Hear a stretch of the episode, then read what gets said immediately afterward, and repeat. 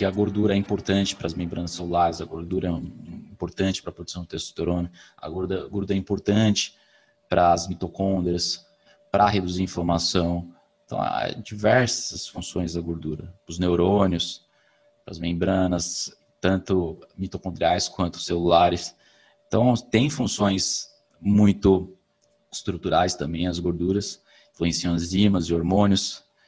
E sem elas, cara, saúde define. Por isso que o carboidrato ele só deve suprir ao que você precisa, o mínimo, mas sem substituir as gorduras. Se você subir carboidrato para 300, 400 gramas por dia, vai fazer uma dieta baixa em gordura, vai ser até mais difícil você manter o peso, mas mesmo que você mantenha, você vai estar tá reduzindo demais seu HDL. Você vai estar tá privando da gordura essencial. Que a gordura aumenta HDL e o HDL é o colesterol bom que vai remover o colesterol ruim das artérias. Então, basicamente, todo esse colesterol seria depositado nas suas artérias, colesterol oxidado, se, o, se não fosse pelo HDL. Colesterol bom.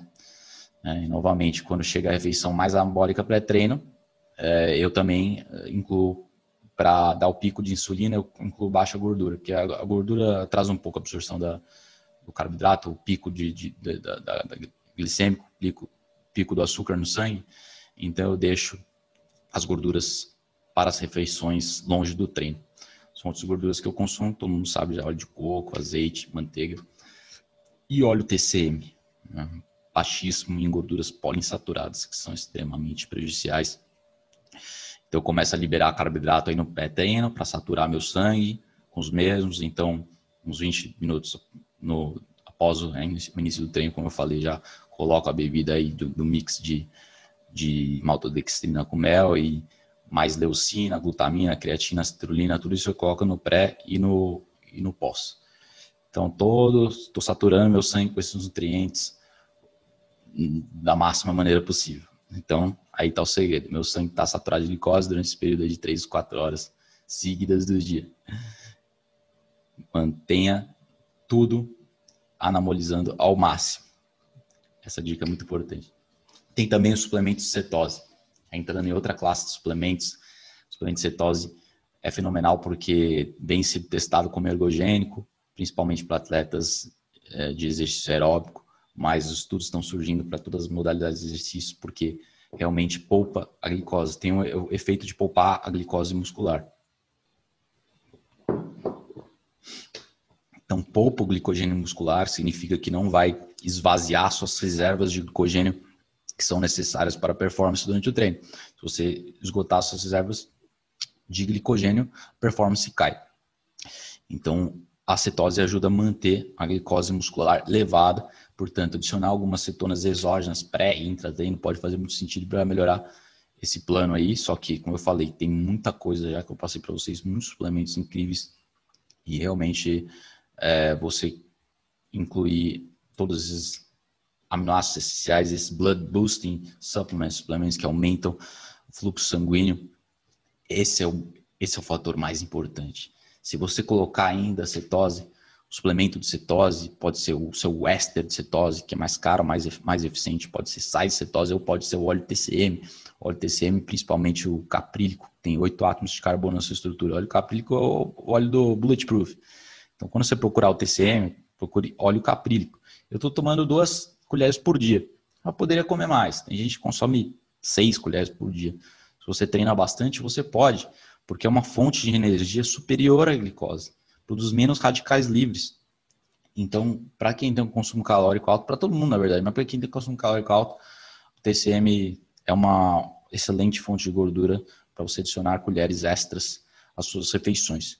Então, eu adiciono TCM pré-treino também, é, aliás, vários horários do dia eu incluo TCM. Na verdade, no pré-treino não estou colocando muita gordura para ter um maior pico de glicose, mas uh, qualquer suplemento de cetose vai ajudar na poupança da do glicogênio muscular, portanto, melhorar a performance, provavelmente. Então é isso, muitos nutrientes incríveis, suplementos incríveis, é, salva sempre é aqueles que têm pouco peso, para aqueles que treinam pouco, pouco peso ou treinam pouco ou treinam menos de 40 minutos por dia, é, infrequentemente. Todos esses aí não precisam se preocupar muito com a alimentação inter, intertreino e nem mesmo tanto no pré quanto pós-treino, basta você otimizar a quantidade de proteína que você come por dia.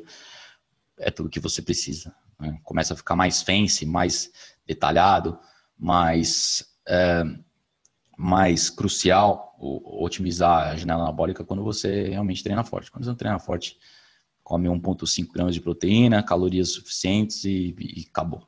Entendeu? Você pode até colocar um pouco de creatina no pré-treino, que vai ajudar também mas não precisa se entupir de suplemento. Tem um cara chamado Alan Aragon, né, que forma esse argumento todo de que a recomendação de aumentar a insulina pós-treino é um tanto trivial com base no fato que você já, se você já fez uma refeição pré-treino, então se você fez aí, é, se você come três ou quatro refeições por dia, inclui proteína, isso aí já vai ser suficiente e toda a insulina extra produzida é irrelevante, visto que seus níveis de insulina já vão permanecer elevados, por conta desse pré-treino. Então, é um pré ou um pós-treino já vai ser suficiente para quem treina pouco. Mas aí que está a questão, para quem treina pouco. Então, a sua teoria, seu argumento é refletido em vários estudos, por isso que isso é um pouco que confunde a mente das pessoas. Falam, ah, por que eu comer um pré-treino durante o pós, sendo que estudos mostram que basta um, já é suficiente. Mas é verdade, realmente é suficiente para aqueles que treinam relativamente pouco, né? um nível de atletismo mais elevado o requerimento anabólico é maior. Portanto, a priorização, é, priorização de uma refeição pós-treino à base de carboidratos e proteína torna-se bastante importante naqueles que treinam mais e menos importante naqueles que treinam menos. Por exemplo, o que, seria treinar pouco? Como eu falei, treina aí menos de 40 minutos por dia, se é um homem que puxa aí 30 quilos supino ou menos, eu puxo, estou puxando 70 quilos supino mais a barra, né, 35 de cada lado, ou você pega menos de 150 quilos de leg press, por exemplo, isso é considerado um treino fraco, é, ou que você treina poucos, é, menos grandes grupos musculares, menos perna, menos peito, menos costa, e mais bíceps, mais tríceps, você também vai ter um requerimento energético mais baixo, um requerimento de suplementos menor. Agora, se você treina bastante, supino, barra, como eu faço seis exercícios de, de costas, média de costas, faço cinco exercícios e meio de peito, oito de perna, daí realmente o treino começa a ficar mais interessante, o efeito mais preponderante. Se você precisar de um, 150 gramas de 1,5 gramas de proteína já é suficiente para quem treina pouco. Outra coisa, outra dica importantíssima é o treino de restrição de fluxo sanguíneo. Se vocês quiserem, vocês podem voltar para os meus posts antigos, meus vídeos antigos, que eu falo bastante sobre esse treino. Então eu vou resumir para vocês agora porque como o assunto do, do dia é otimizar o anabolismo e o fluxo sanguíneo durante o treino, algo que faz isso uma ferramenta muito importante, que previne lesões e faz com que você ganhe mais resultados e menos esforço, é o treinamento de restrição de fluxo sanguíneo. Eu não trouxe ele aqui, eu trouxe ele aqui, mas é basicamente uma faixa que você prende no seu, no seu braço ou na sua perna para condicionar o músculo e é, prender o, o sangue no, no, no membro. Então você prende o sangue, ele volta pelas artérias, mas não volta pelas veias. Significa que você tem mais restrição, por isso se chama treino de restrição de fluxo sanguíneo. Então é um sistema de condicionamento físico baseado na ciência e, resumindo em termos simples, permite que o paciente ou atleta tenha os mesmos resultados, mesmos benefícios, com menos tempo uh, de musculação, menos esforço. Porque como está restringindo fluxo sanguíneo, você gera certas adaptações fisiológicas uh, mais interessantes com menos esforço. Você consegue mais com menos peso. Geralmente usam 40% do peso, fazem uh, mais repetições, são 3 de 20, então equivalente a uma, uma série de, de 4 de 10 que você faz na academia, você pode fazer 3 de 20 usando a restrição de fluxo sanguíneo com 40, 50% do peso se você colocar mais de 40% do peso que você facilmente pode colocar, porque você sente essa facilidade, você não se sente restrito de nenhuma forma, você acaba produzindo resultados superiores. Por isso que é muito interessante, porque faz você sentir menos dor, portanto você consegue é, passar o platô e superar mais.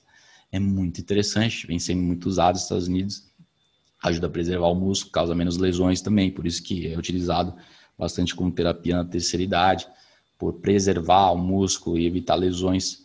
Então, os benefícios são incríveis e vão muito além do, do treino de musculação em si é, para certas pessoas. Se o treino for pesado na academia, daí não vai muito além.